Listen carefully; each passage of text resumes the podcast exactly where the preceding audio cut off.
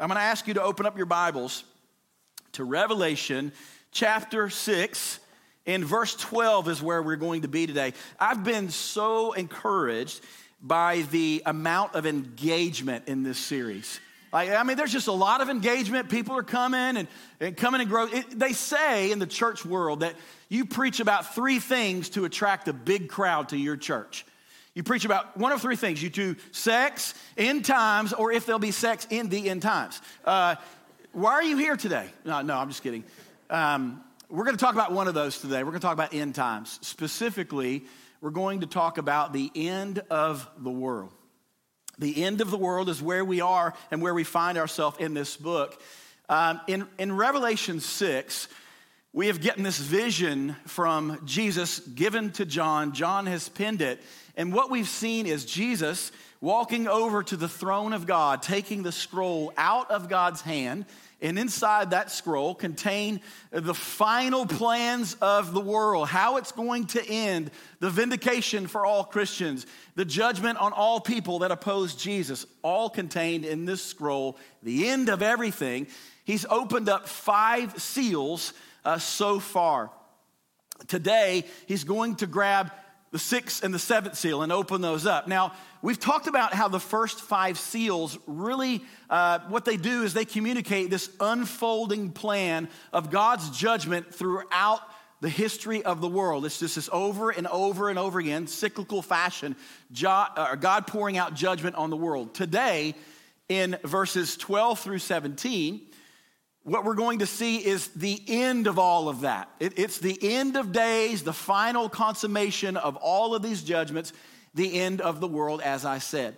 Now, when it comes to the end of the world, this is a topic that is not just uh, fascinates Christians, it fascinates all people. And from the beginning of time, people have been trying to predict the end of the world. Uh, even though that Jesus said that no one would know the hour, of the day, people continuously ignore God and say, No, I think I can predict it. And it's been happening since the beginning of the church world. First century Christians thought that the end of the world would be in the year 500 AD. Uh, when it didn't happen in 500 AD, then it was going to be a thousand. A thousand is going to happen then. Clearly, it did not. Throughout the church history, there's another man, a French bishop by the name of Martin of Tours, and he, he believed that the Antichrist had already come and by the year 400 AD, that that would be the end of the world. There's a, you know, pattern you'll see as we go forward. Martin Luther even took a crack at it and said that the year 1600, that the world would end then. Christopher Columbus, 1658 world predicting ended, clearly failed there again. We continue to go on and on. We see um, uh, right around uh, 1941 and 75, the Jehovah's Witnesses predicted that it would happen. Clearly, it's not happened there. The great theologian Charles Manson said that Helter Skelter would bring the end of the world in 1969. All right, now y'all, y'all hopefully y'all get my humor here. Uh, he's not a true theologian. Uh, Pat Robertson it predicted when he was on the 700 Club. Maybe you saw that one. He took his first crack, said the world would end in 1982. Uh, then, after that didn't happen, he took another shot and said it would end on April the 29th of 2007. So, Pat Robertson is 0 and 2 versus the end of the world. Um, REM said in 1987 that was the end of the world as we know it, right? There you go. Some of you guys get, get, get my humor there. Uh, radio preacher Harold Camping. Uh, this guy, he was a radio preacher. He took four attempts in the 21st century predicting the end of the world, all failing. I'm like, who, who's his audience after like the second attempt? Who's still watching this guy's radio show, right? Jerry Falwell uh, and Tim LaHaye. Remember Y2K? The Year two, man, that's, that's Antichrist right? The end of the world, Y2K, it clearly didn't happen there. Uh, and then the last one here, I've got this guy named John Hagee and, and the blood of the moon prophecy. Uh, they said it would be between April 2014 and 2015. All of these pretender prophets. The end of the world is still undefeated. No one truly knows the hour of the day and the time. You think that these people would know and, they would try, uh, learn the lesson, they would listen to the Lord. Uh, all these predictions, all they ever do is end up selling books, but then at the end, they make them look like fools. That's all it ever does. Now, you'd think I would learn to not predict the end of the world, but I've been studying really hard this week. I, have put in extra study this week, and I have today, I'm ready to tell you that I have determined the end of the world is going to happen between two specific dates. Um, I, I don't have the exact hour, but it's definitely between two dates. You can take this to the bank. Here it is. The end of the world will happen sometime between the day that Jesus ascended back to heaven and then the day that Jesus descends from the earth, the day that God has appointed. There it is, right there. Sometime in that gap is when Jesus is coming back. You're welcome, all right? Um, listen, as I said, no one knows the hour, no one knows the day. But what we're going to see today in chapter 6 and a little bit in verse 8 is we don't know the, the hour or the day, but we do know what happens this day. And that's the glimpse that we're going to see here about the end of the world. Now, uh, there's a couple of different emotions when you start talking about the end of the world with people. Uh, it has the potential to comfort the disturbed, it also has the potential to disturb the comfortable. Um, and I'll, I'll, I'll, say it like this it, it, Paul in Titus 2 said that the end of the world was the blessed hope for a Christian. That we would look at it and say, blessed hope. Well, how in the world could the end of the world be the blessed hope for the Christian? Because it's the end of all suffering, the end of death, the end of disease, pandemics and politics, the end of funerals and Facebook fights, stress, anxiety, shame, and guilt, war and crime, all of it, the end of all of it, the end of Nick Saban winning all the championships. The end of losing seasons for the volunteer fan. This truly is our blessed hope, all right? Uh, but for the unbeliever, this is not the blessed hope. It is the worst nightmare. Because this day is the day that God comes to judge their unbelief and their refusal to bow to the Lord Jesus Christ.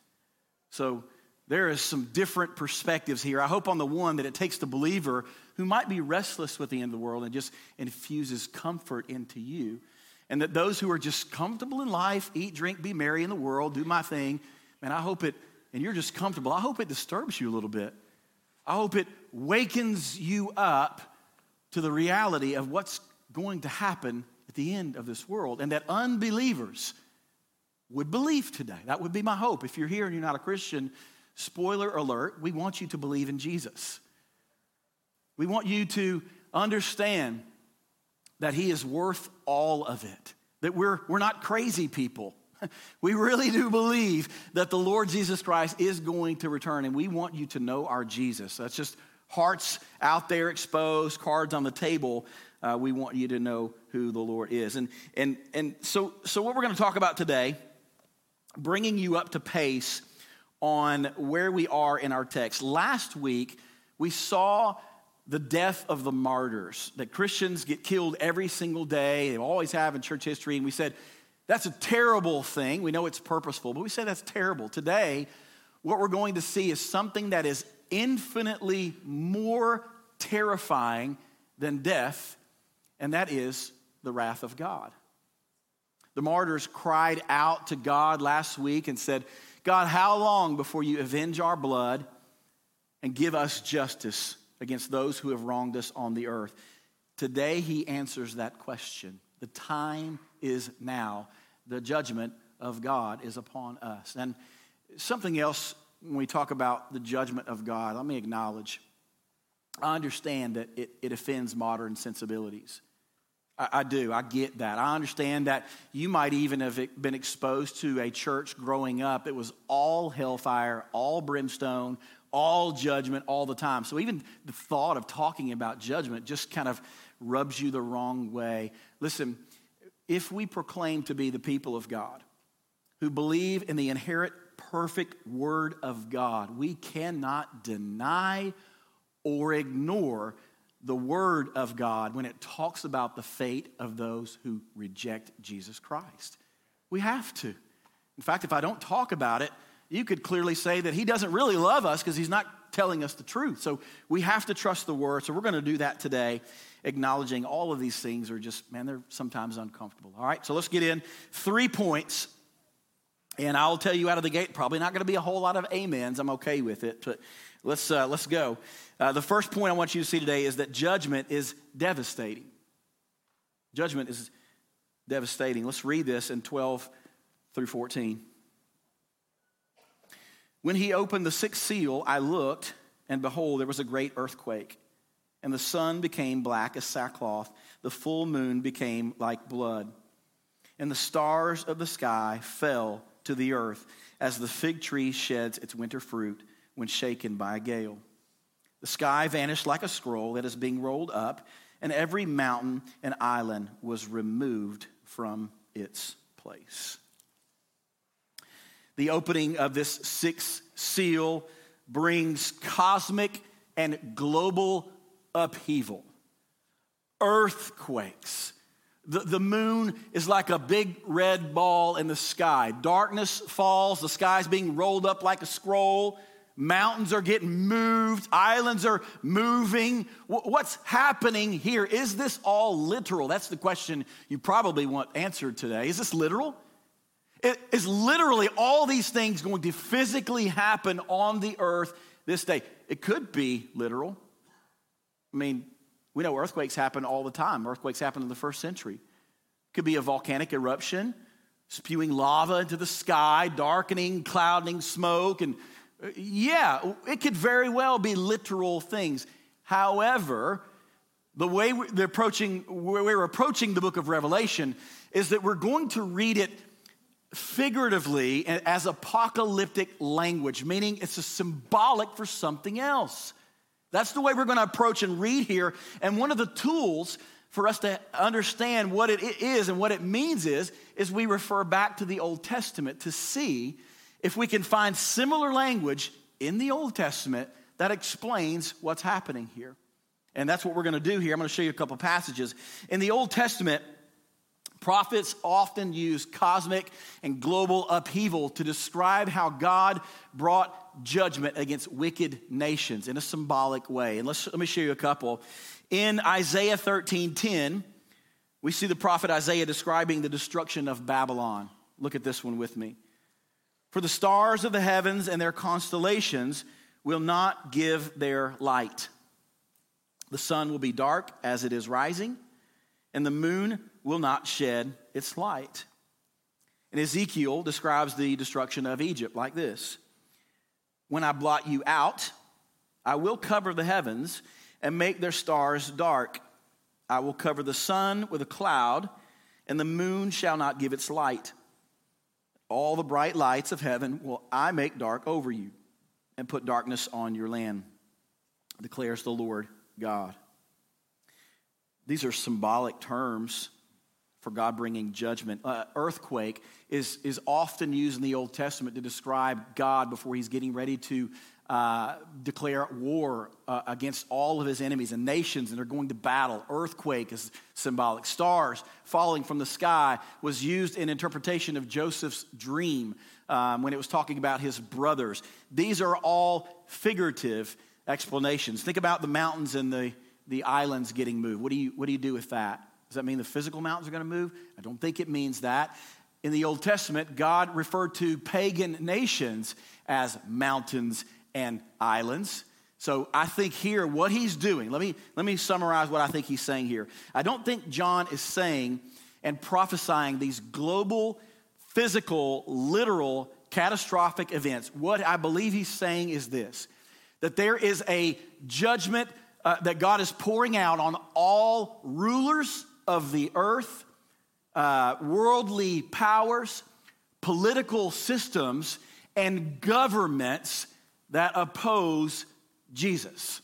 So, all of those, think about world systems, pagan nations, all these powers. I think this is God's judgment on them, the ones that refuse to bow to Jesus Christ.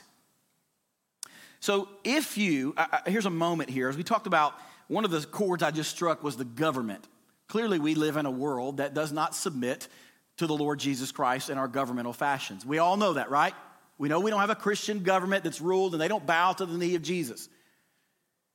If you find yourself as a Christian running around all of the time, woe is me, doomsday, the government's trying to get us. They're after us. Conspiracy theory, they're watching my phones, they're watching everything that we're doing. Listen, they might be doing all those things. They just might. But take heart. We have a blessed hope that there will be one day when the Lord Jesus returns and every government will bow to the knee of Jesus Christ.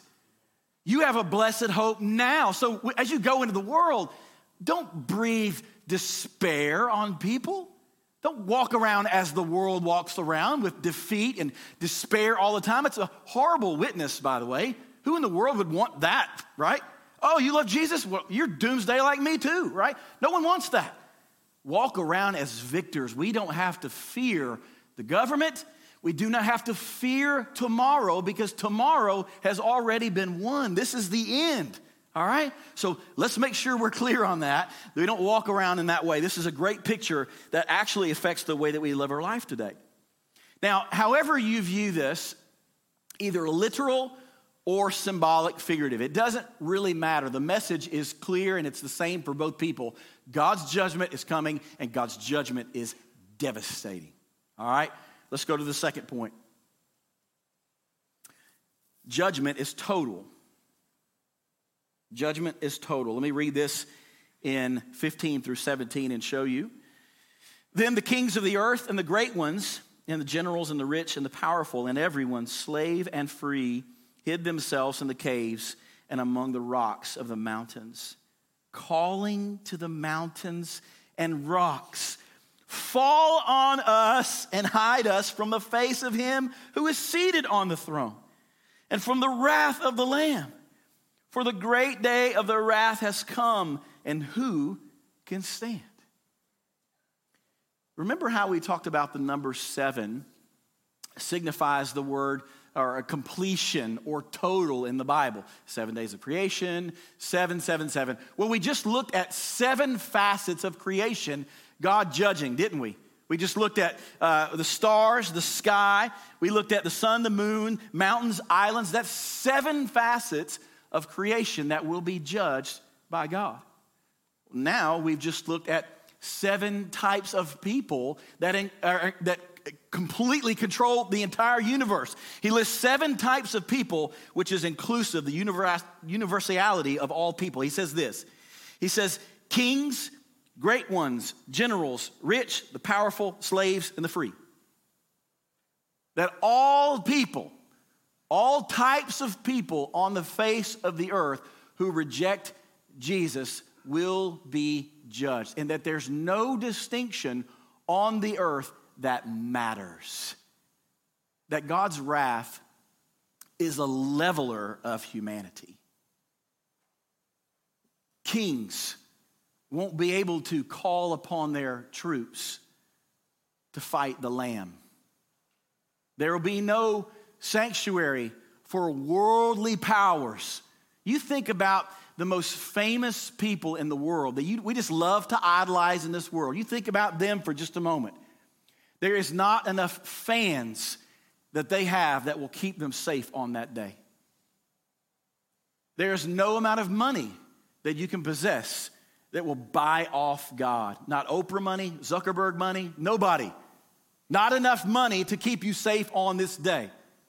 All classes and distinctions of people stripped away of their distinctions the slave, the free, the rich, and the poor, Asian, Hispanic, white, black, none of it matters on this day. So we can live our life, climb the corporate ladder, attain titles and 401ks and dream houses, put ring doorbell cams on our doors and collect a lot of social media followers.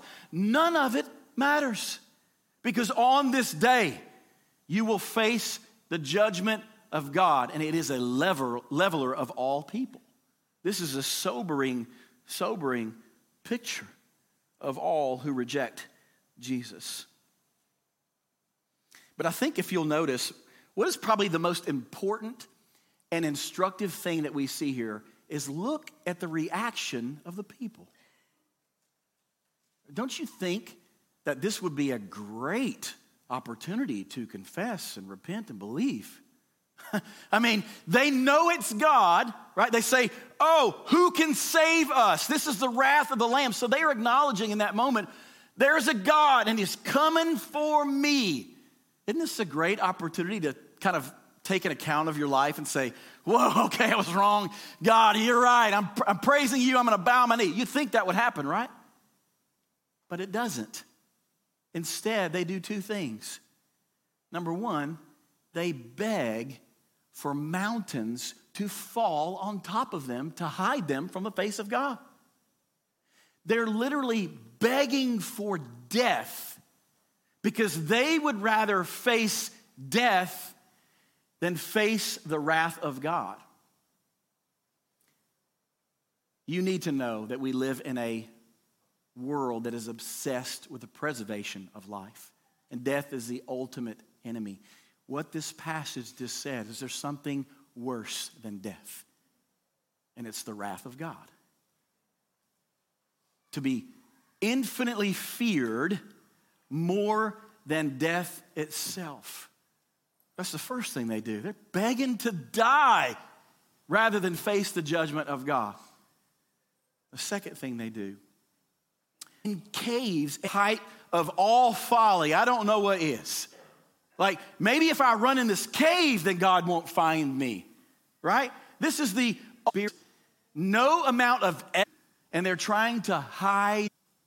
They got that part right. Problem was, is they looked at it was why? Be holy God.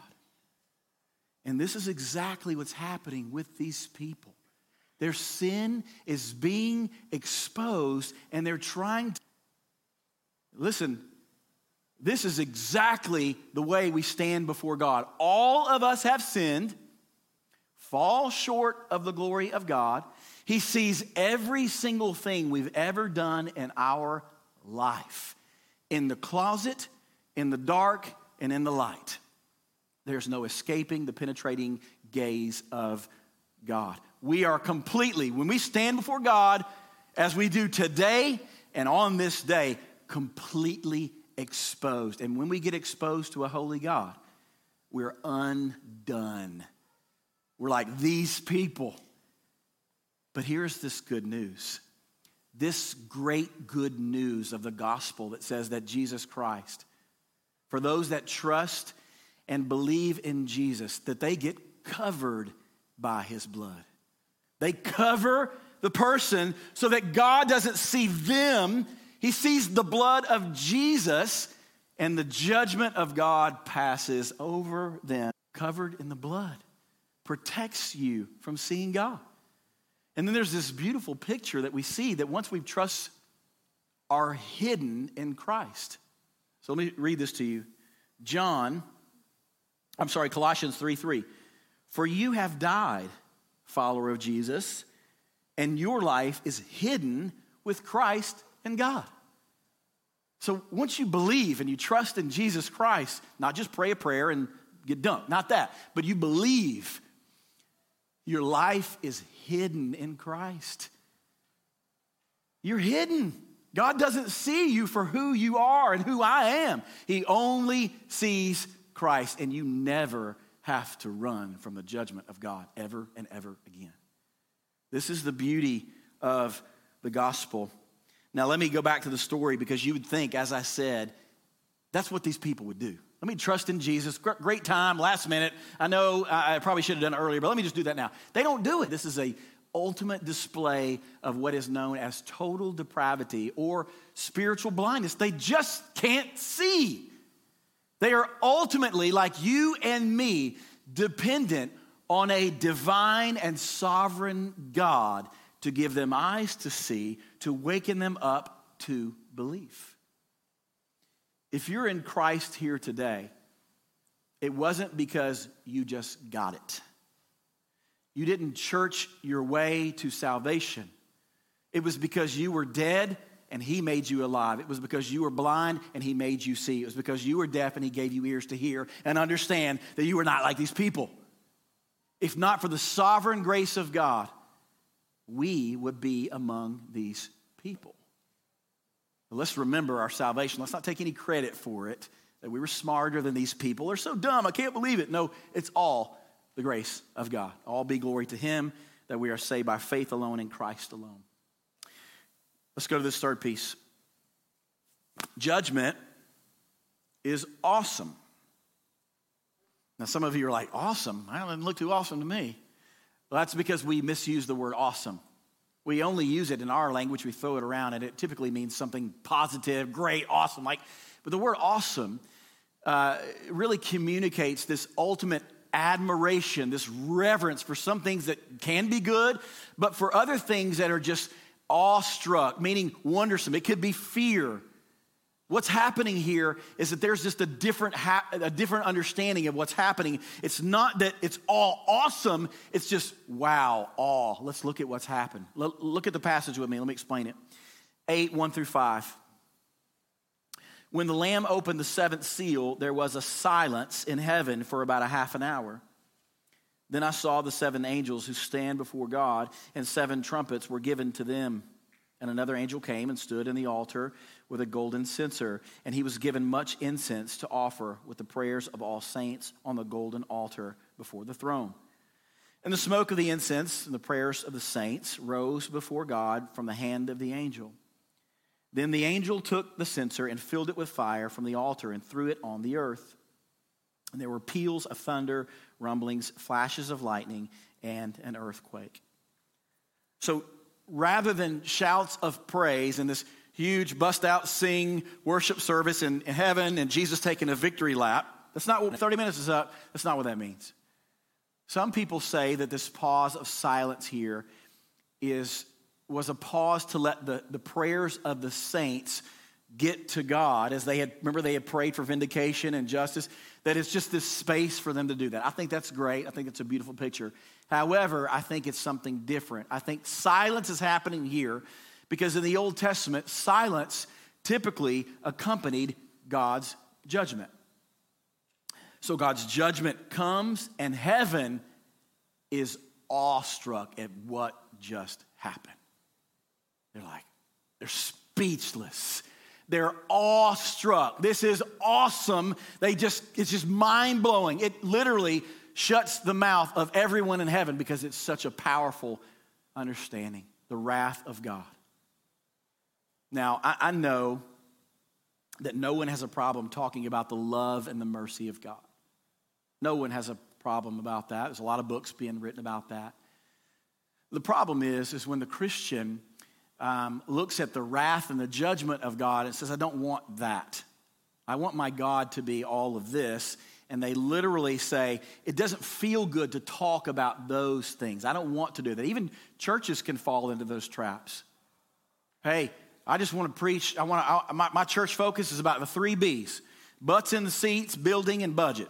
So, what I'm going to do is I'm just going to set it up and tell you God is just awesome. He's glorious. He's love. He's mercy. He's got a wonderful plan for your life. You're good the way that you are. You're beautiful the way He made you.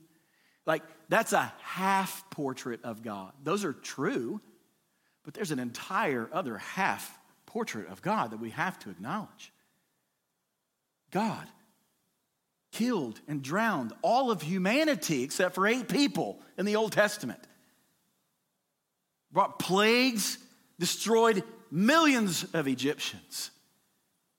Every time the Israelites turn their back on God, read through the Old Testament judgment, judgment, judgment, judgment. It's part of who He is. And then Jesus comes on the scene in the New Testament with cords. He's whipping tail up in the temple because the Pharisees are misusing the temple. He's got a lot of anger and a lot of wrath inside of him. He looks at the scribes and the Pharisees and calls them vipers. He talked about hell more than anyone else in the Bible. Jesus today would totally be canceled and blacklisted. He's very offensive. But this is who he is. It's a part of his nature and his attribute. And we cannot be people of God and ignore these things. When we say that God is wrathful, it doesn't mean he does wrath like me and you. Like we fly off the handle in a moment in traffic, at home, yelling. That's, that's just uncontrollable, unplanned anger and wrath that flies out. God's wrath's not like that. His wrath is very intentional. It's very, very calculated and well thought out. And it takes a lot of rebellion for God to pour out his wrath. He has a lot of patience, but there's a point where God has no patience anymore. Why does he not? Because he is love, but he is also wrath. His judgment is against anything unholy and anything that violates his will. And it's just part of who he is. And if God wasn't a just God full of wrath, why in the world would we ever need to get saved? Why would Jesus have to die on the cross if there was no punishment, if there was no wrath? It's all for nothing. But it was for something. The cross is this beautiful collision of the love of God and the wrath of God coming together. It's the intersection of God's wrath and his love. God's wrath poured out on Jesus, God's love poured out on all who believe and trust in Jesus Christ. He should have killed us, but instead, he killed his one and only son. That's what we're saved from. I think, I think we have lost the weight of the word saved in our culture. Oh, I got saved at camp one year. I got saved in a VBS. I got saved at, when I did when I walked down the aisle. We've lost the weight of what that means. Do you know that what we're being saved from? We're not being saved from Satan. We're not being saved from hell. We're being saved from God. Saved by God from God. Or let me put that the other way. We're saved from God by God. And that's what separates Christianity from every other religion in the world. It's inconceivable that a God would be so holy and so just that he would come down to sinful men, became a, a man himself to die for people who didn't deserve it, to save man from himself. That's just, that separates Christianity from every other religion. But that is the beauty of the gospel. I think R.C. Sproul said that nothing was more powerful than God, nothing's more dangerous than God. But there's nothing, no one more merciful than God. That's a picture of the cross. We have to see it in all of its totality. He is everything. Sam Storm said that God's wrath is a function of his love. That his love for holiness and truth and justice is so great that he cannot not pour out wrath on it. So this is a this is who God is. He's full of wrath, he is full of truth. Warren Wiersbe said it like this, and I love this one. That if we reject the love of God and refuse to receive the grace of God, then we will face the wrath of God. Today, some of you, you are still refusing the love of God. You see God as Pharaoh, dictator, angry, threatening to your life. He's always trying to creep into your schedule, always wanting more. Ah, he wants my money. He wants my Sunday. He wants me in life group. He wants me to read my Bible. Pharaoh, Pharaoh, Pharaoh, Pharaoh. You do not see God properly. He is chasing you with love, goodness, mercy, all of your days. Stop running from the love of God, right? So you don't have to run from the wrath of God later. This is the glorious gospel. Today, some of you are running from God. And I want you I want you today to ask yourself do you really believe this end of the world is a blessed hope or is it your worst nightmare? That will tell you where you are in relationship with God today. If you see it as worst nightmare of the world, Something's wrong with that. You can't sit on that. Either you have no clue who Jesus is, or you need someone to help walk through the scriptures with you to help you understand why it's a good thing that we say, Jesus, come quick. But there's a problem there nonetheless. You can't sit on that, right? I want you to know Jesus. I want you to understand why it's such a blessed hope.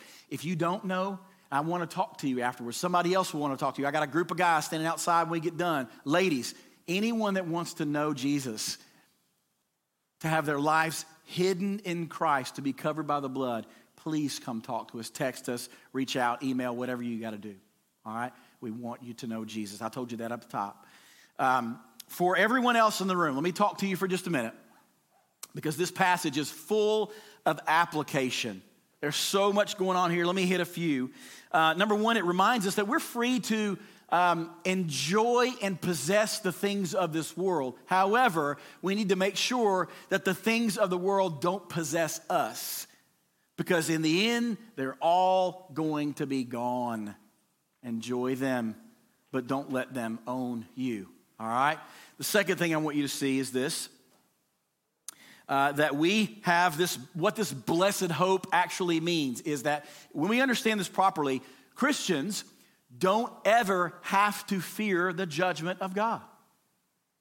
Never again do we have to fear the judgment of God. Let me show you why. John 5 24. Truly, truly, I say to you, whoever hears my word and believes him who has sent me has eternal life, not will, has it already. He does not come into judgment, but has passed from death to life.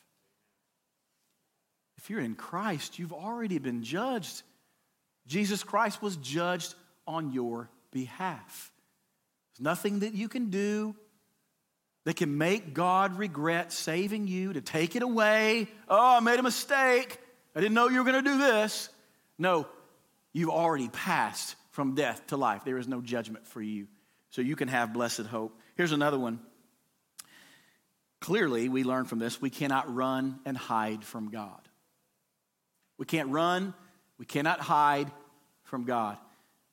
But if we want to get honest with each other here today, there's some of you here that you've been still running from God your entire life.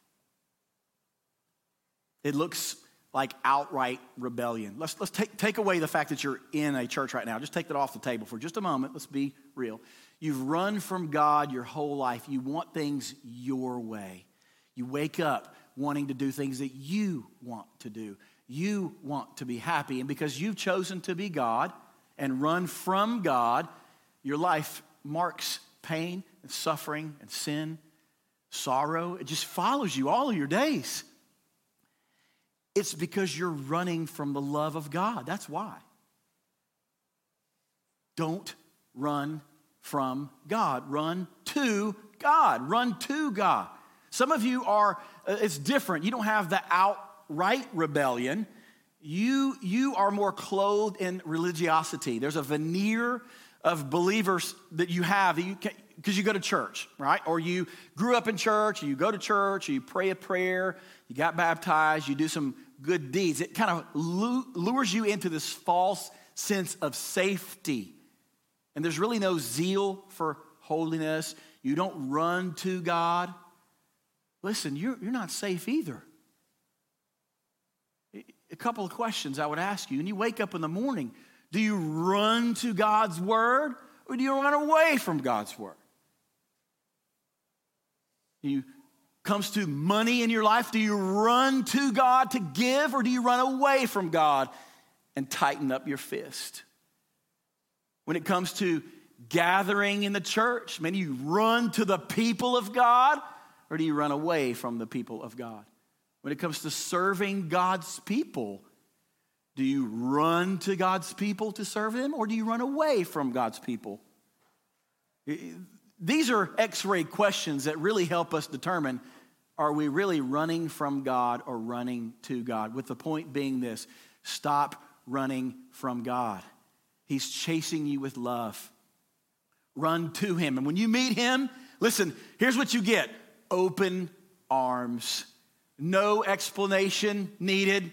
No timeout chair for you to think about what you've done in your entire life. Just open arms, grace, and love, receiving God in all his fatherhood. That's what you get when you come to Jesus. And I pray that some of you do that today. Here's another one obedience is better than revelation.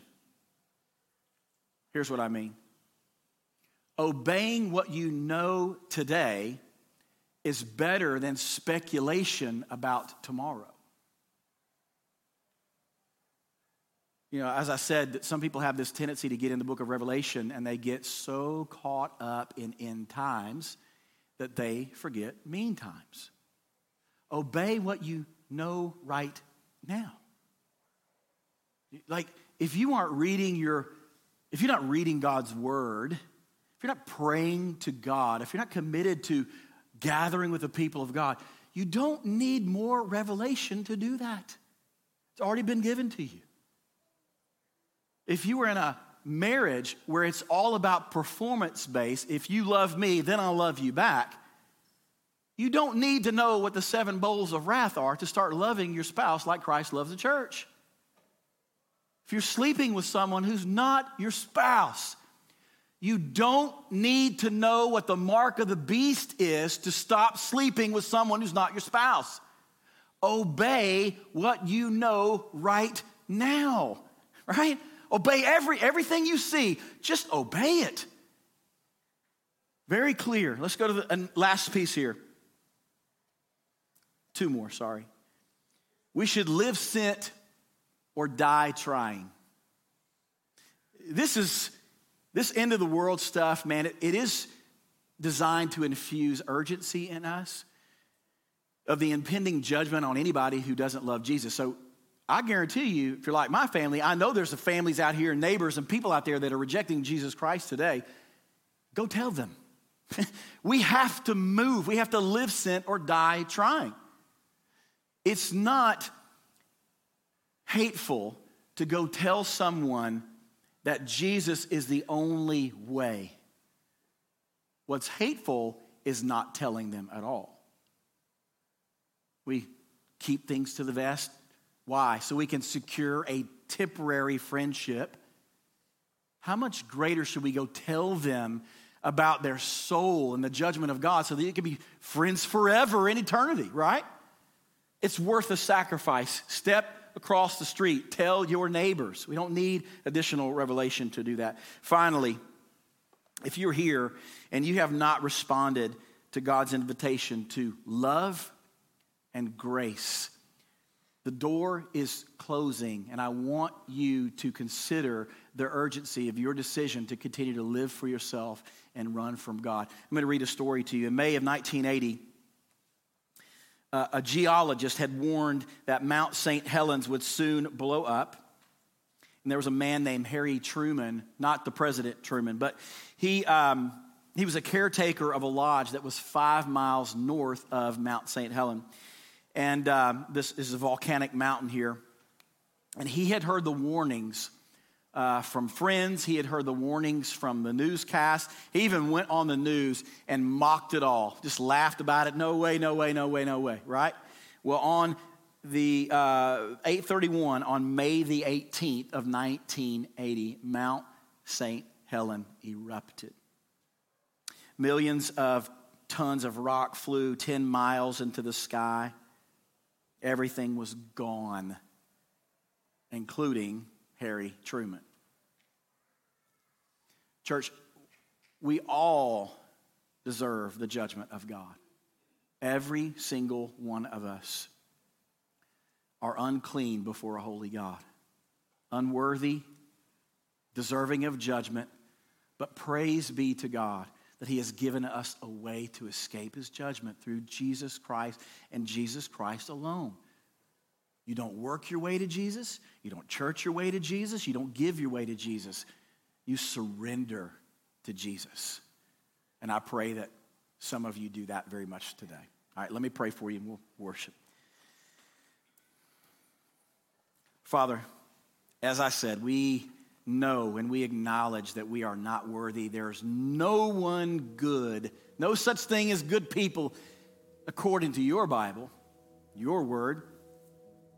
that we've all fallen short of your righteous law. God, I thank you for providing a way out and a way to you through Jesus Christ. God, help us to remember there's not one single person in the room that has out sinned the cross. No matter how far they have run away, they cannot outrun and run far enough that is beyond your reach.